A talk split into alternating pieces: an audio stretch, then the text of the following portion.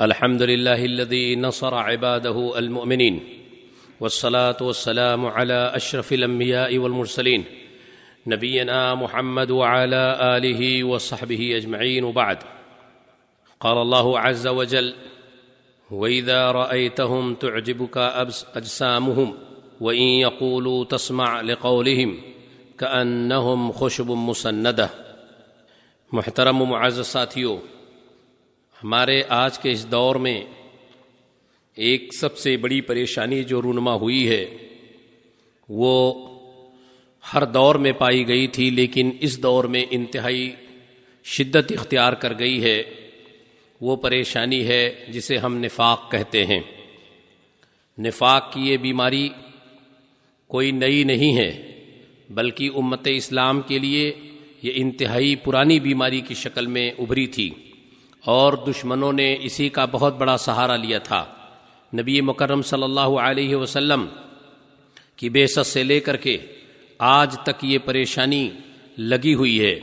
اسی لیے اللہ تعالی نے اس نفاق کے تعلق سے قرآن کریم کے اندر سینتیس مقامات پر اس کا بیان کیا ہے۔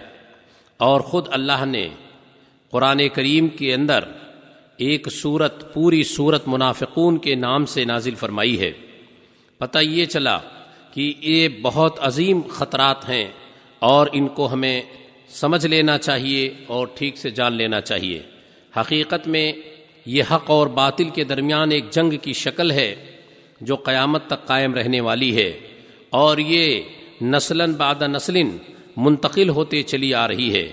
منافقوں کا ایک جتھا شروع سے لے کر آج تک کام کرتا رہا ہے اور ہر میدان میں بڑھ چڑھ کے حصہ لے رہا ہے۔ اس لیے ہمیں چاہیے کہ ان منافقین کے بارے میں اور ان کی حقیقت کے بارے میں ہم ٹھیک سے سمجھ لیں۔ یہ نفاق کا جو معاملہ ہے، آج ہمارے زندگی کے ہر میدان میں پایا جا رہا ہے۔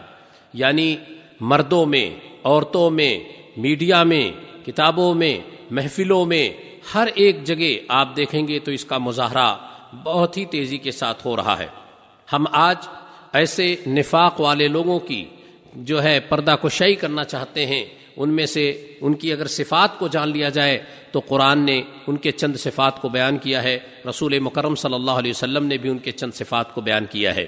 منافق کی ایک پہچان یہ ہے کہ وہ عبادت میں سستی کرے گا۔ وہ ادا قام و الاسلاتی قام کو سالہ اللہ نے کہا، جب یہ نماز کے لیے کھڑے ہوتے ہیں تو متوالوں جیسے کھڑے ہوتے ہیں۔ دوسری ان کی یہ ہے کہ اللہ کا ذکر بہت کم کرتے ہیں۔ ولاد قرون اللہ اللہ خلیلہ منافقین کی ایک پہچان یہ بھی ہے کہ اللہ کا بہت کم ذکر کرتے ہیں۔ اور تیسری چیز یہ ہے کہ یہ اللہ کے نیک بندوں پر زبان درازی کرتے ہیں اور انہیں تان و تشنی کا نشانہ نشانہ بناتے ہیں۔ ایسے ہی ان کی ایک پہچان یہ بھی ہے کہ وہ قرآن کا اور رسول اللہ صلی اللہ علیہ وسلم کی سنت کا استحضاء اور مذاق اڑاتے ہیں۔ ان کی ایک پہچان یہ بھی ہے کہ نیک لوگوں کے نیک لوگوں کی غیبت کرتے ہیں اور ان سے دشمنی رکھتے ہیں، ان سے حقد رکھتے ہیں۔ ایک پہچان ان کی اور بھی ہے کہ یہ ہمیشہ نماز کی جماعت میں سے تاخیر سے پہنچتے ہیں۔ جیسا کہ عبداللہ بن مسعود رضی اللہ عنہ نے فرمایا ہے، وما تخلف عنہا اللہ منافق معلوم النفاق کی جماعت میں ہمیشہ تاخیر سے آنا یہ منافق کی پہچان ہے۔ اس کے علاوہ ان کا کام یہ بھی ہے، ایک پہچان ان کی یہ بھی ہے کہ یہ منکر کا حکم دیتے ہیں اور بھلائی سے روکتے ہیں۔ ان کی ایک پہچان یہ بھی ہے کہ دین میں سمجھداری حاصل کرنے کی کوشش نہیں کرتے۔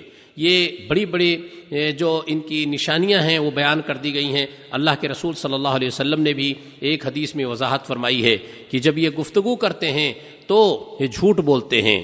جب ان کے پاس امانت رکھی جاتی ہے تو اس میں خیانت کرتے ہیں، جب یہ وعدہ کرتے ہیں تو وعدہ خلافی کرتے ہیں، اور جب ان سے گفتگو ہوتی ہے اور اس میں کچھ تیزی پیدا ہو جاتی ہے تو یہ جھگڑنے اور گالی گلوچ پہ اتر آتے ہیں۔ یہ موٹی موٹی نشانیاں ان کی بتائی گئی ہیں کتاب و سنت کے اندر۔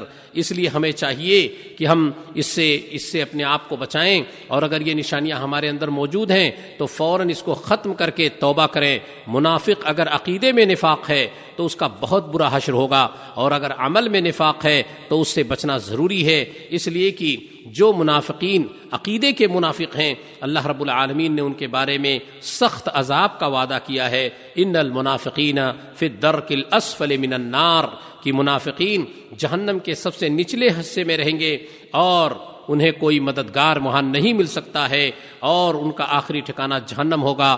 اس لیے ہمیں چاہیے کہ ہم اس اس کے خطرات کو نفاق کی برائیوں کو، نفاق کے خطرات کو ہم ٹھیک سے پہچان لے۔